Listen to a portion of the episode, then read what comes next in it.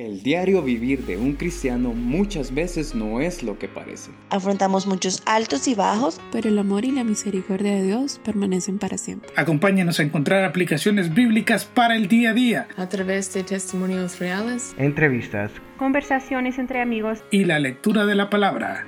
Comenzamos.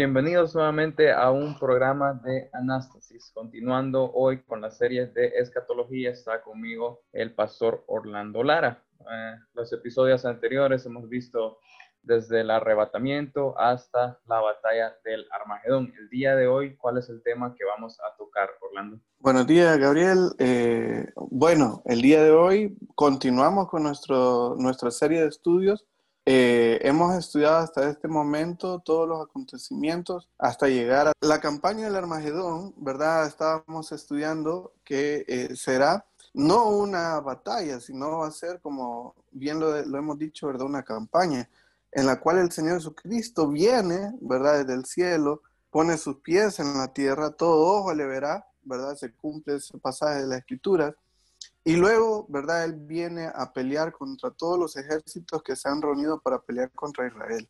El Señor Jesucristo los vencerá con el poder de su palabra, ¿verdad? Una espada aguda sale de su boca, ¿verdad? Y destruye a todos aquellos, ¿verdad? Que han venido en contra de, Israel y obviamente, ¿verdad? En contra de él. Y el Señor Jesucristo, ¿verdad? Ahí eh, los destruye a todos. Eh, mirábamos la última vez que en ese momento, ¿verdad? Habrá tanta sangre y tanta, tanta muerte, ¿verdad? De que en el Valle de Meguido, que es donde se va a desarrollar una de las batallas más sangrientas, dice la palabra de Dios que la, la altura de la sangre va a llegar hasta el freno de los caballos. Así que va a ser algo tremendo lo que el mundo va a experimentar en ese tiempo, ¿no? El día de hoy comenzamos a ver qué es lo que ocurre después de esto. El Señor Jesucristo viene, ¿verdad? Él eh, trae juicio, pero en, en ese momento, ¿verdad? Después de eso, comienza lo que nosotros le llamamos el milenio. Y el milenio justamente son mil años de paz, de tranquilidad en el mundo, en el cual el Señor Jesucristo va a estar reinando. Nunca antes el mundo va eh, ha experimentado la justicia verdadera que se va a, experimentar en ese tiempo. Este va a ser un tiempo interesante, ¿verdad? Va a ser muy maravilloso eh, y, lo que nosotros vamos a estudiar el día de hoy son algunas características del milenio, posturas acerca del milenio, ¿verdad? Y vamos a estar hablando acerca de, de este maravilloso tiempo sobre la tierra. Sí, me parece muy interesante lo que usted menciona, ¿verdad? En cuanto a las, a las posturas que hay, y esa es una pregunta que, yo quería hacerle. Eh, habíamos estudiado antes que habían tres diferentes posturas, pero tal vez usted podría hacer un repaso en cuanto a cuáles son las posturas ah, que la gente plantea en cuanto al milenio. Muy bien, eh, al principio de estos estudios estuvimos hablando acerca de que hay diferentes interpretaciones de, en cuanto a la doctrina del milenio, ¿verdad? Y las principales podríamos mencionar están el amilenarismo, que significa que no habrá milenio, es decir, que no existirá un reino literal. Eh, los defensores de esta idea argumentan que no se puede considerar literalmente las profecías sobre el milenio, porque, de modo que no tendrá eh, o tendrá que cumplirse en un modo no literal. Luego también encontramos la postura postmilenarista, ¿verdad? Que afirma que el regreso de Cristo tendrá lugar después del milenio.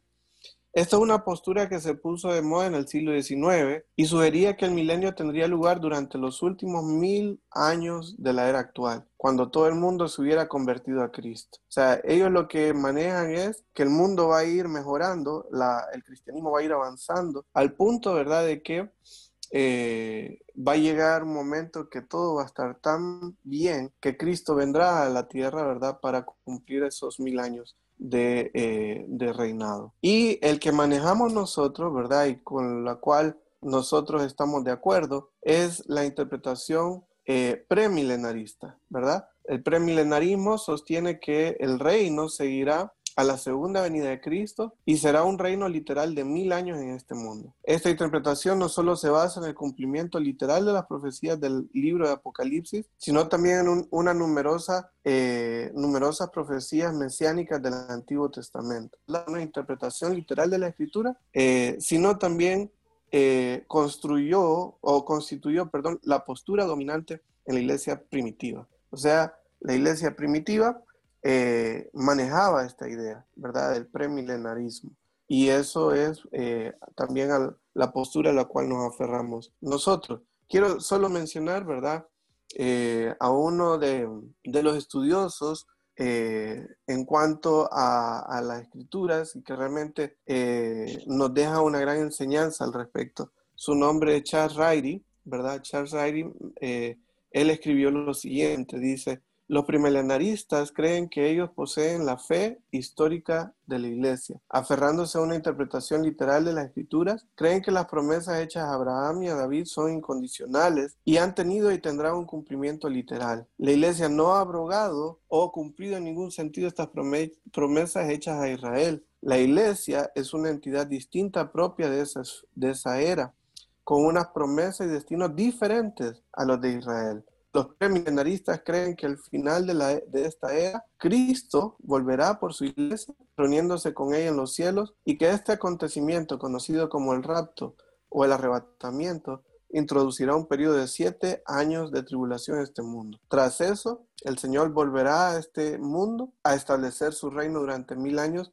y será en este tiempo cuando se cumplan las promesas hechas a Israel.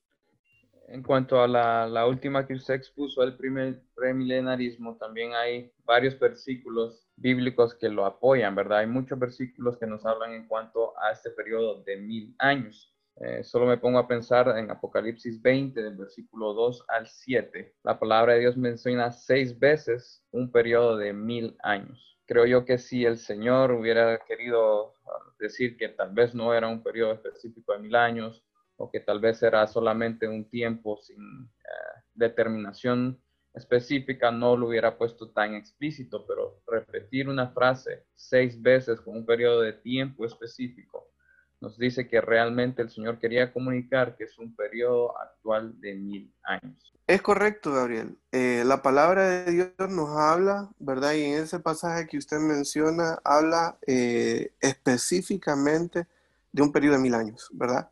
Ahora, eh, no solamente en ese pasaje nos habla justamente acerca de mil años, sino que hay muchos pasajes en el Antiguo Testamento que dan un soporte también a lo que ha de acontecer en este tiempo, ¿verdad? Cuando nosotros vamos al Antiguo Testamento, encontramos que Dios le hizo promesas al pueblo de Israel que, ¿verdad? Eh, no se han cumplido eh, totalmente, ¿verdad? Hasta el día de hoy. Entonces, por ejemplo, vamos a hablar acerca de algunas promesas que Dios le dio. Eh, en primer lugar, ¿verdad? Se habla acerca de un hijo de David que venga y se siente en el trono de David, que gobierne sobre la casa de David y que habite en su ciudad Jerusalén.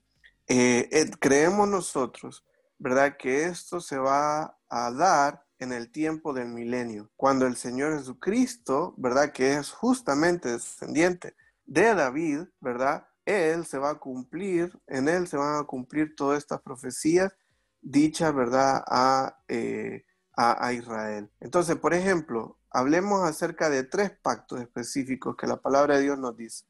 En primer lugar, la palabra de Dios nos habla por lo menos acerca de tres pactos, ¿verdad? Y uno de esos pactos que nosotros podemos encontrar en las escrituras es el pacto de Dios hacia Abraham.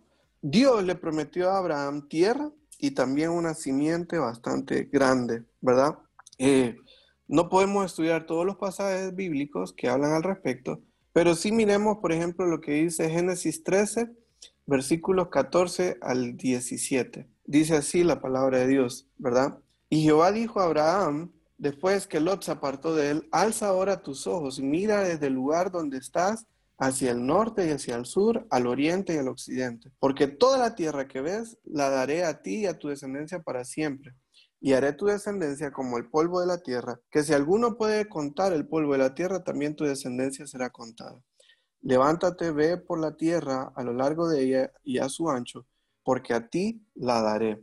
¿Verdad? Abraham, pues, removiendo su tienda, vino y moró en el encinar de Mamre, que está en Hebrón, y edificó ahí altar a Jehová. Ahí encontramos, ¿verdad? Uno de los pasajes que nos habla justamente acerca de las promesas de Dios eh, en cuanto a la tierra, ¿no? En el capítulo 15 de Génesis, eh, versículo 5, encontramos otro pasaje, dice, y lo llevó fuera y le dijo, mira ahora los cielos y cuenta las estrellas si las puedes contar, y le dijo, así será tu descendencia. Así que en estos dos pasajes encontramos, ¿verdad? Eh, no solamente una promesa que ellos iban a tener la tierra, sino también, ¿verdad? Eh, acerca de su descendencia. y mire, e, e, esta parte es bien interesante. Eh, siempre en Génesis 15, versículo 18, Dios le da a Abraham cuál va a ser eh, los límites de eh, la posesión de la tierra que iban a tener. Dice el versículo 18, en aquel día hizo Jehová un pacto con Abraham diciendo, a tu descendencia daré esta tierra, desde el río de Egipto hasta el río grande, el río Éufrates. Miren qué importante esto que les voy a decir. Hasta el día de hoy, Israel no ha ocupado todo ese terreno que Dios le ha prometido. Ahora, ¿quiere decir que Dios les engañó? ¿Quiere decir que Dios no cumplió su palabra? No. lo que, la importancia de esto que estamos estudiando en este momento es que en algún momento se tiene que cumplir a cabalidad toda la palabra de Dios. Dios no es hombre para que mienta, ¿verdad? Ni hijo de hombre, dice la palabra de Dios. Entonces, lo que podemos ver a través del pacto abrahámico es que todavía ese pacto no se ha cumplido a cabalidad, dejándonos también eh, la idea, ¿verdad? Y el conocimiento de que esto se ha de cumplir en el reino milenial de Cristo, ¿verdad? ¿Qué otro pacto? Encontramos también el pacto de David, ¿verdad? El pacto que Dios hizo con David. Entonces, con sus promesas relativas a la casa o a la semilla de David, su trono y su reino. Entonces, ahí podemos ir al libro de 2 Samuel, capítulo 7, versículos 16 a 19. Segunda de Samuel, capítulo 7, versículos 16 al 19 nos dice, y será firmada tu casa y tu reino para siempre delante de tu rostro, y tu trono será estable eternamente, conforme a todas estas palabras y conforme a toda esta visión Así habló Natán a David. Y entró el rey David, se puso delante de Jehová y dijo, Señor Jehová, ¿quién soy yo y quién es mi casa para que tú me hayas traído hasta aquí?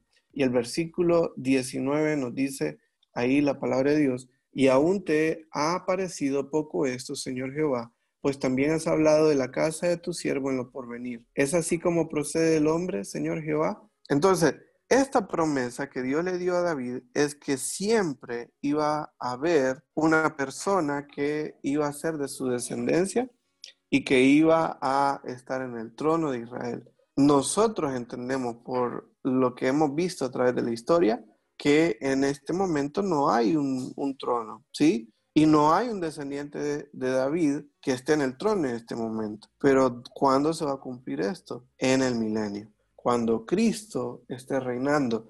Y si usted estudia todo el capítulo de Mateo 1, se va a dar cuenta de que eh, Jesús es descendiente de David. Y como descendiente de David, eh, él, ¿verdad?, puede ocupar el trono que la palabra de Dios nos dice.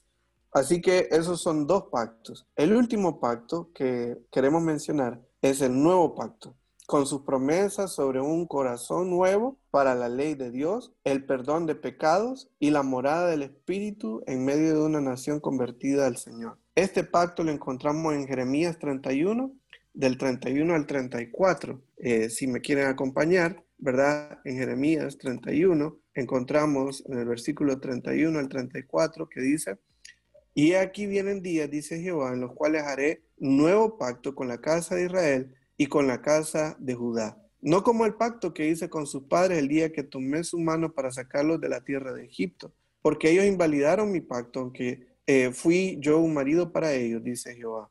Pero este es el pacto que haré con la casa de Israel después de aquellos días, dice Jehová. Daré mi ley en su mente y la escribiré en su corazón. Yo seré a ellos por Dios y ellos serán para mí, ¿verdad? Mi pueblo. Eh, y dice el versículo 34. y no enseñará más ninguno a su prójimo, ni ninguno a su hermano, diciendo, conoce a Jehová, porque todos me conocerán, desde el más pequeño de ellos hasta el más grande, dice Jehová, eh, porque perdonaré la maldad de ellos y no me acordaré más de su pecado, de su eh, pecado, dice.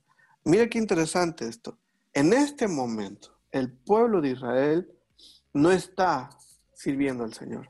Es más, si usted hace un estudio de las creencias que tiene el pueblo de Israel en este momento, muchos de los, de los ¿verdad? Eh, descendientes de Israel y de los que están en Israel en este momento, muchos inclusive son ateos. Mire qué interesante esto. O sea que este pacto que Dios dio a Israel todavía no se ha cumplido. ¿Cuándo decimos nosotros que se va a cumplir este pacto? Este pacto va a tener su cumplimiento completo en el milenio. Así que como decíamos anteriormente, no solamente el Nuevo Testamento nos habla acerca del milenio, sino también cuando estudiamos los pactos que Dios hizo con diferentes personas en el Antiguo Testamento, nos damos cuenta que el cumplimiento de estas promesas y pactos se llevarán a cabo en el reino milenario de Cristo, cuando Dios ponga en práctica su propósito para el hombre en este mundo. Como usted lo mencionó, Orlando, eh, Dios es de palabra, ¿verdad? Si Él dice que va a hacer algo, Él lo va a realizar, no es un hombre como nosotros que faltamos a nuestras promesas. Dios siempre cumple con sus promesas. Hay algunas personas que piensan que esta era de la iglesia ha venido a abrogar todas las promesas que Dios ha hecho a Israel y que Dios ya no va a tratar con Israel nuevamente. Pero no es cierto, ¿verdad? La palabra de Dios nos muestra muchas evidencias que Dios todavía tiene muchas cosas que realizar en Israel, ¿verdad? Todavía está la, la profecía de que Jesucristo va a venir y ellos van a ver al que ellos mismos traspasaron y lo van a reconocer como el Mesías, ¿verdad? Entonces faltan todavía muchas cosas que ocurrir con el pueblo de Israel. Hay que tener eso muy pendiente y todas estas promesas se van a cumplir cuando empiece el milenio. ¿Qué más nos puede decir Orlando en cuanto al milenio? Muy bien, yo diría que vayamos al pasaje que nos habla específicamente acerca de esto. Entonces, vamos al libro de Apocalipsis, ¿verdad? capítulo 20, ¿sí? En Apocalipsis capítulo 20 encontramos, eh, ¿verdad? Bien clarito la explicación acerca del milenio. Dice en Apocalipsis 21, vi a un ángel que descendía del cielo con la llave del abismo y una gran cadena en la mano, y prendió al dragón, la serpiente antigua que es el diablo y Satanás, y lo ató por mil años, y lo arrojó al abismo y lo encerró, y puso sus sellos sobre él para que no engañase más a las naciones hasta que fuese cumplido mil años, y después de esto debe ser desatado por un poco de tiempo. Y vi tronos y se sentaron sobre ellos los que recibieron facultad de juzgar. Y vi las almas de los decapitados por causa del testimonio de Jesús y por la palabra de Dios, los que no habían adorado a la bestia ni a su imagen, y que no recibieron la marca en su frente ni en sus manos, y vivieron y reinaron con Cristo mil años. Pero los otros muertos no volvieron a vivir hasta que se cumplieron mil años. Esta es la primera resurrección, ¿verdad? Y sigue hablando, ¿verdad?, acerca de esto.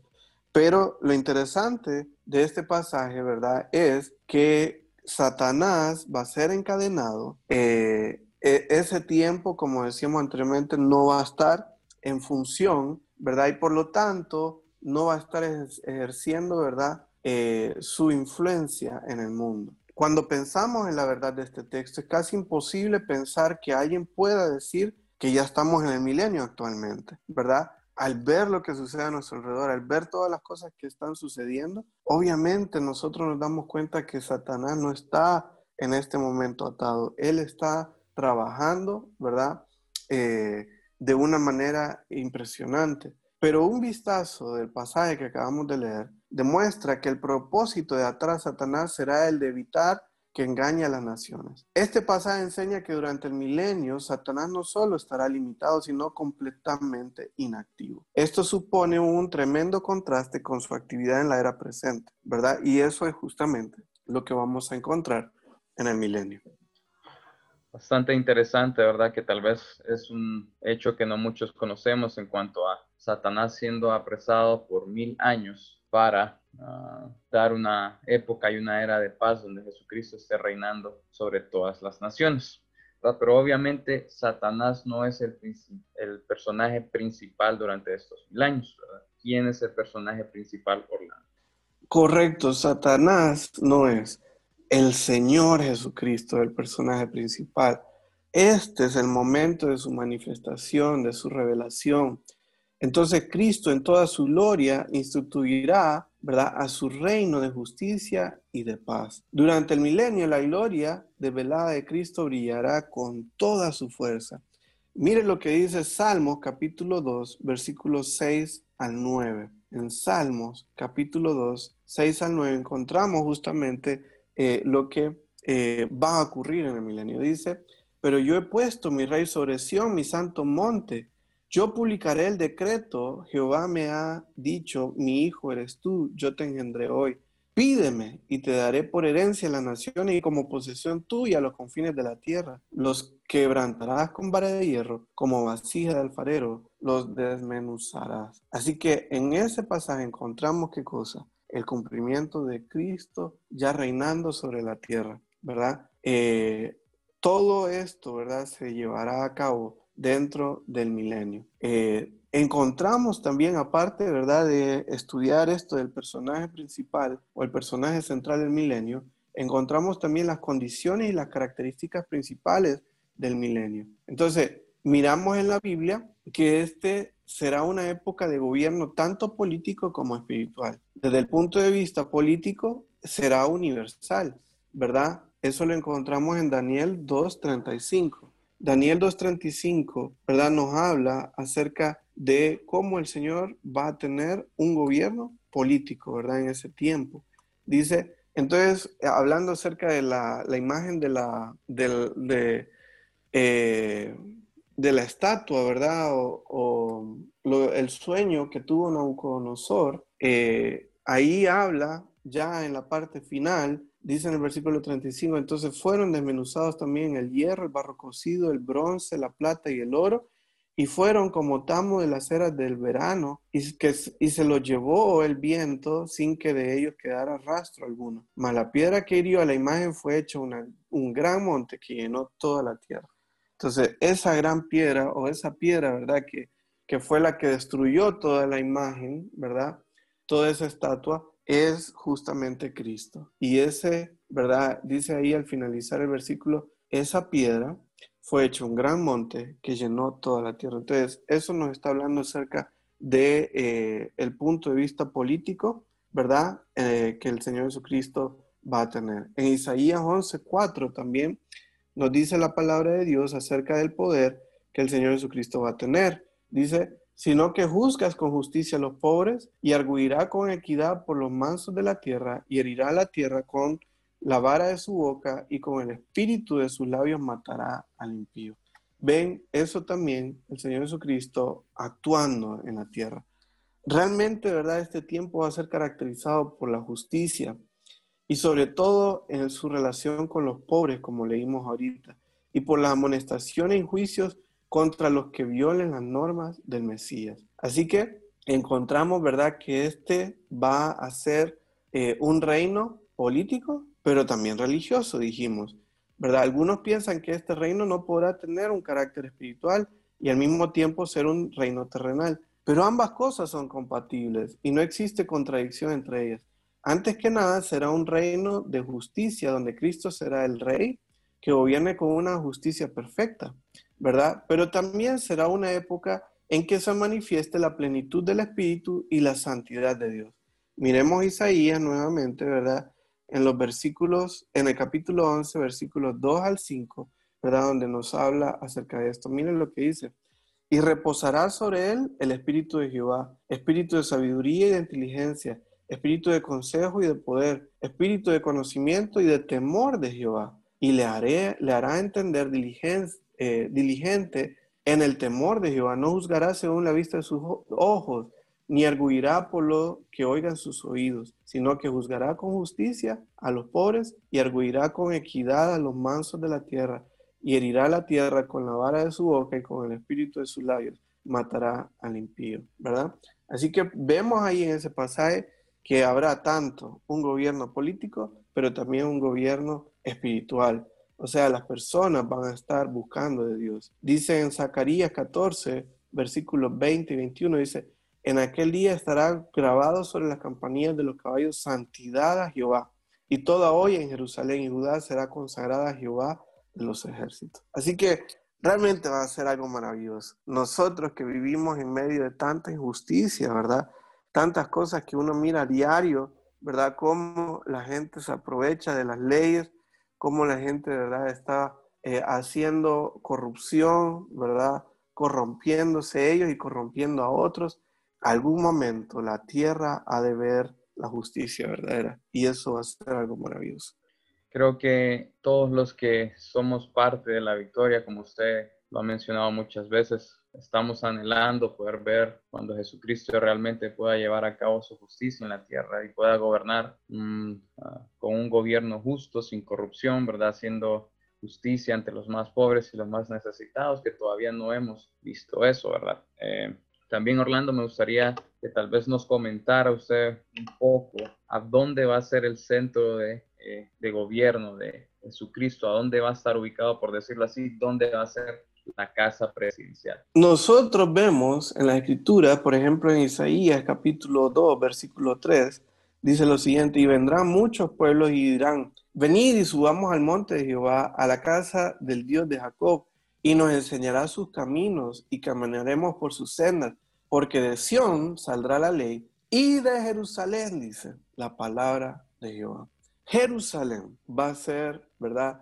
Eh, el centro del reinado, ¿verdad? De Cristo. El Señor Jesucristo va a estar reinando en Jerusalén, ¿verdad? Vemos en el versículo 2 también, donde nos dice, acontecerá en los postreros los tiempos que será confirmado el monte de la casa de Jehová como cabeza de los montes, y será exaltado sobre los collados, y correrán a él todas las naciones. Debemos, sin lugar a dudas, que Jerusalén será el centro del reino milenario. Quiero mencionar algo interesante en este punto, porque aparte de ver esto, también vamos a ver a David. Miren, David del Antiguo Testamento en ese tiempo va a estar presente.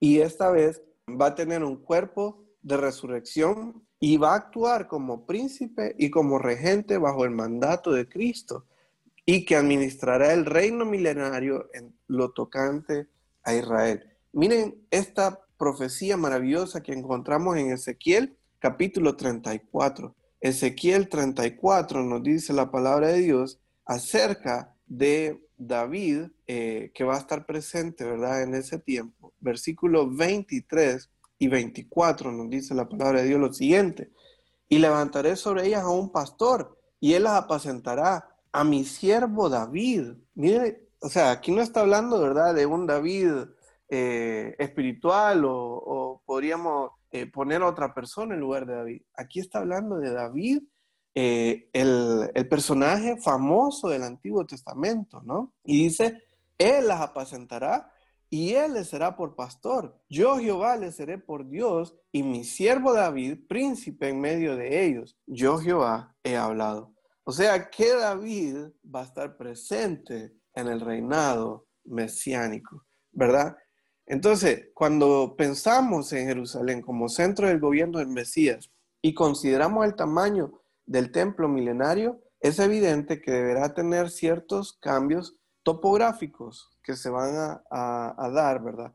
Recuerden ustedes que cuando Cristo viene, viene, al mundo, según el libro de Zacarías, pone sus pies sobre el monte de los olivos y el monte de los olivos se parte en dos, ¿verdad? Entonces es muy probable que la topografía de Jerusalén cambie en el tiempo del milenio. Muy interesante eso que menciona Orlando sobre David, ¿verdad? Ese tal vez es un dato que no todas las personas conocemos y nos parece bastante interesante, pero aparte de que David está presente durante este reino milenial, ¿quién más está presente? Sabemos que en ese momento tal vez hubieron algunos sobrevivientes de la gran tribulación que no se dejaron sellar ah, con la marca ah, de Satanás. También está la iglesia, que no sabemos en este momento qué lugar estamos ocupando. ¿verdad? Y también sabemos que hay santos del Antiguo Testamento que van a ser resucitados. Orlando, ¿quiénes son los participantes del reino milenial? Correcto. Podríamos dividirlos en esos grupos, ¿sí? Eh, los santos del Antiguo Testamento, a quienes, o sea, los que pudieron creer en Dios, ¿verdad? En sus promesas, pero que no vieron sus promesas cumplidas, ¿verdad? O sea, murieron antes de poder verlo. Ellos van a estar presentes. Es más, todas las promesas, los pactos que mencionamos hasta este momento, es importante que ellos estén ahí porque a ellos fue dado, ¿sí? Entonces van a estar los santos del Antiguo Testamento, van a estar los santos de la tribulación también, ¿verdad? Que son los judíos y gentiles, los que eh, vivieron, ¿verdad? Eh, durante la tribulación, que tal vez sobrevivieron y que llegaron hasta el final, como también los que murieron en la tribulación por causa de Cristo, ¿no? Por causa de haber puesto su fe en la persona de Jesús. Ellos también van a entrar en la tribulación, en, perdón, en el milenio. Y la último grupo, ¿verdad? Como usted bien lo mencionaba, es la iglesia del Señor Jesucristo.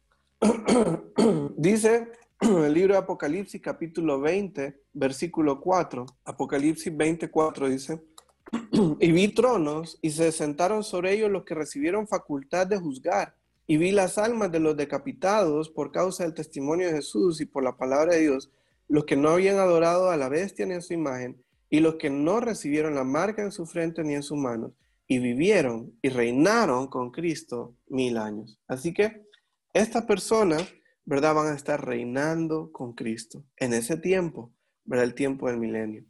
El sacerdocio, el Cordero de la Pascua y la adoración, ¿verdad? Van a tener un, tiempo también importante en el milenio, ¿verdad? Eh, aunque en el reino del Mesías solo entrarán los redimidos, los santos que estén vivos en la tribulación entrarán en ese reino con sus cuerpos naturales, con capacidad de procrear, ¿verdad? Aquellos que nazcan durante el milenio necesitarán ser salvos y esa salvación les será dispensada mediante Israel. Acuérdense que ahora, ¿verdad? El Señor eh, va a estar usando a Israel. En esos tiempos la salvación se alcanzará eh, gracias a los beneficios de la muerte del Cordero Pascual. Es por eso que durante la época del milenio se celebrará la Pascua como un recordatorio de la muerte de Cristo. Fíjense qué interesante, porque en el Antiguo Testamento se celebraba la Pascua apuntando hacia Cristo, que en un futuro Cristo iba a venir, ¿verdad? Y que iba a, a morir ¿verdad? Para poder eh, salvar la vida de muchos, ¿no? En el tiempo del milenio va a haber eh, sacrificios, pero estos sacrificios ya no van a ser para poder apuntar algo en el futuro, sino van a ser algo que nos va a estar recordando acerca de la obra, ¿verdad?, que hizo Cristo en la cruz del Calvario. Todo esto lo encontramos en Ezequiel capítulo 45, versículo 21. Mire lo que dice Ezequiel 45, 21. La palabra de Dios nos dice eh, acerca de este tema, ¿verdad? Lo siguiente. El mes primero, los 14 días del mes, tendréis la Pascua. Fiesta de siete días se comerá pan sin levadura.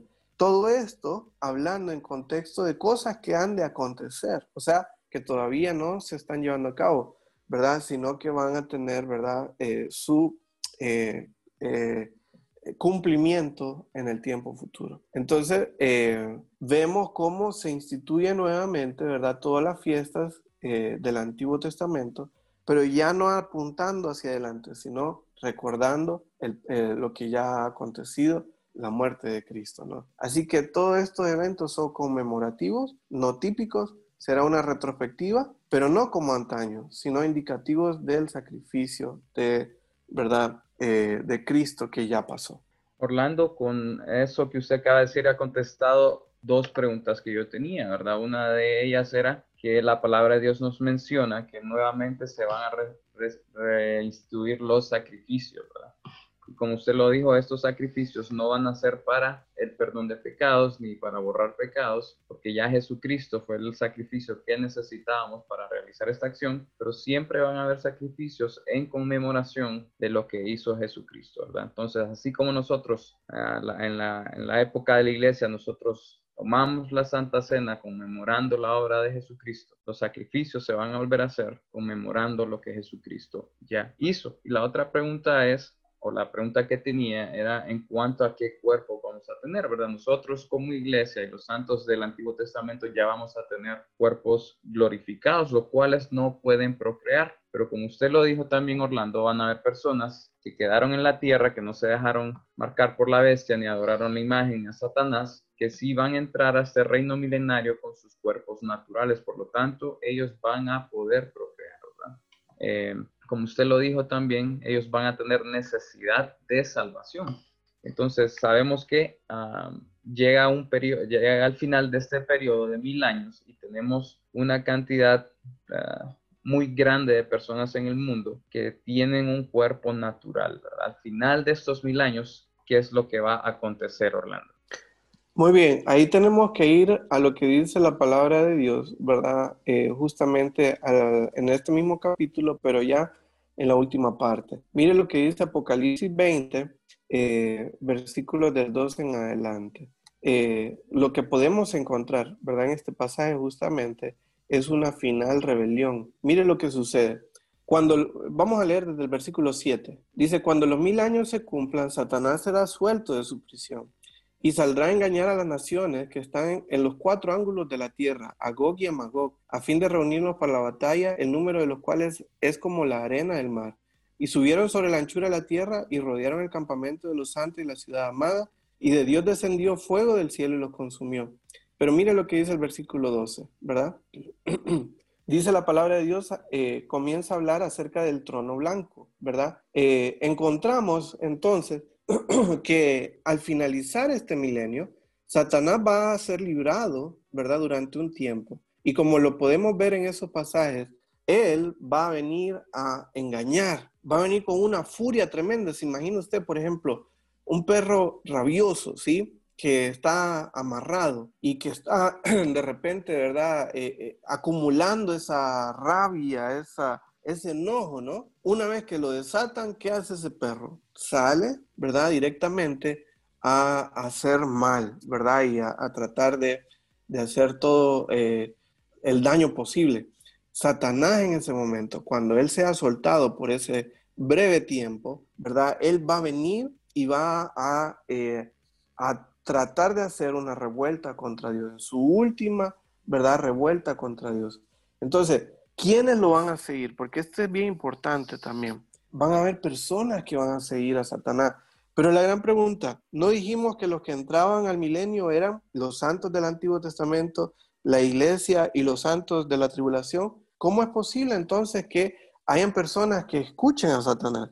La situación es que los miembros, los que entren, ¿verdad? de los santos de la tribulación que entren vivos al tiempo del milenio, ellos van a tener hijos. Y es muy probable que en ese tiempo de mil años, esos hijos se van a ir corrompiendo cada vez más hasta llegar a un punto, de verdad, de que cuando sea soltado Satanás, ellos van a escuchar, ¿verdad?, el consejo de Satanás y van a hacer esta última revuelta. ¿Qué nos quiere decir esto? ¿Y qué es lo que nos deja, ¿verdad?, como lección? Si bien muchas veces el día de hoy nosotros culpamos a Satanás de todas las cosas terribles que pasan en el mundo y de la maldad del hombre, nosotros entendemos a través de, este pasaje, ¿verdad? De que aunque Satanás no esté eh, eh, presente y aunque Satanás no esté obrando en el mundo, ¿verdad? La maldad está dentro del corazón del hombre. Nosotros podemos irnos a la montaña más alta ¿verdad? Podemos tratar de vivir alejado de todo el mundo, ¿verdad? Creyendo de que así vamos nosotros a alejarnos de la maldad, pero lastimosamente la maldad está dentro del corazón degenerado del hombre. Así que encontramos al finalizar el milenio que va a haber una última rebelión, pero tras esa última rebelión, Satanás y sus seguidores van a ser arrojados al lago de fuego y azufre.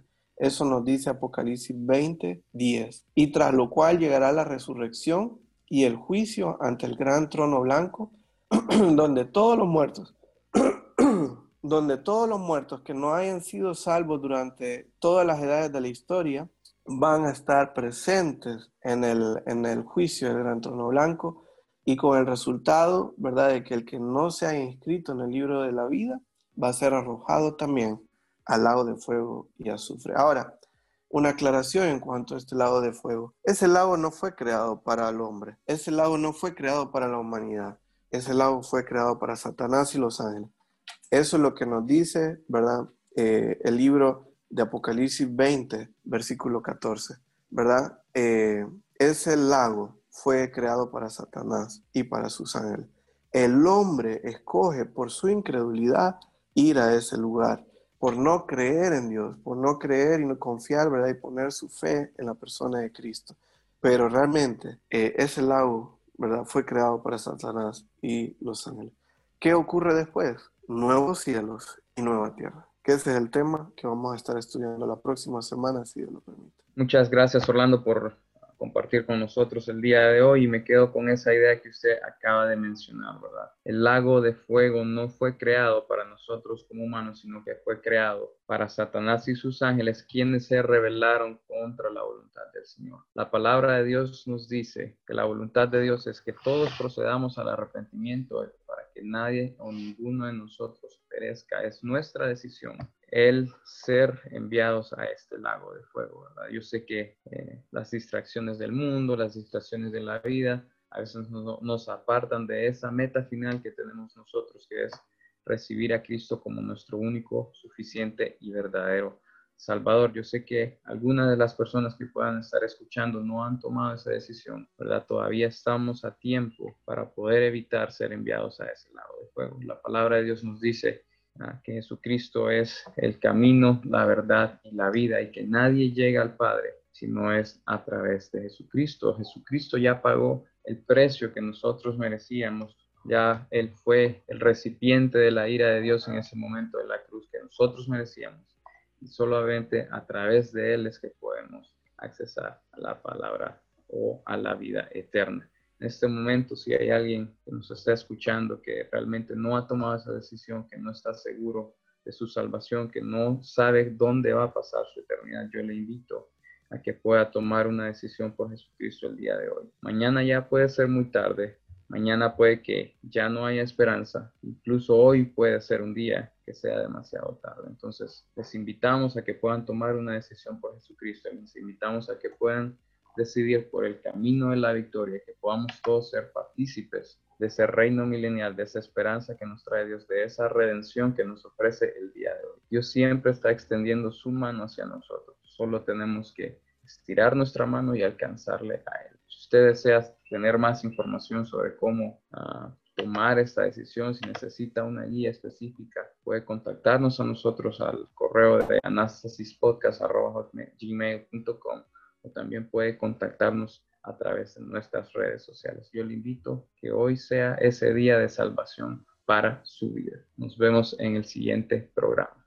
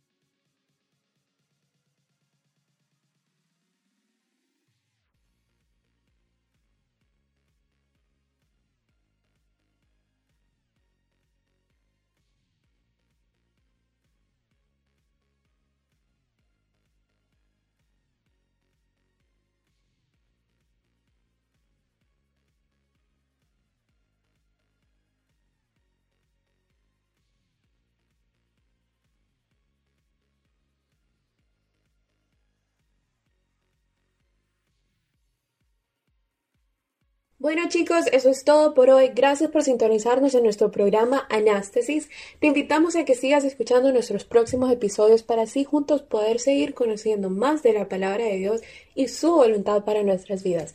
Recuerda si deseas contactarnos puedes hacerlo a través del correo anastesispodcast.gmail.com. Te esperamos y muchas bendiciones.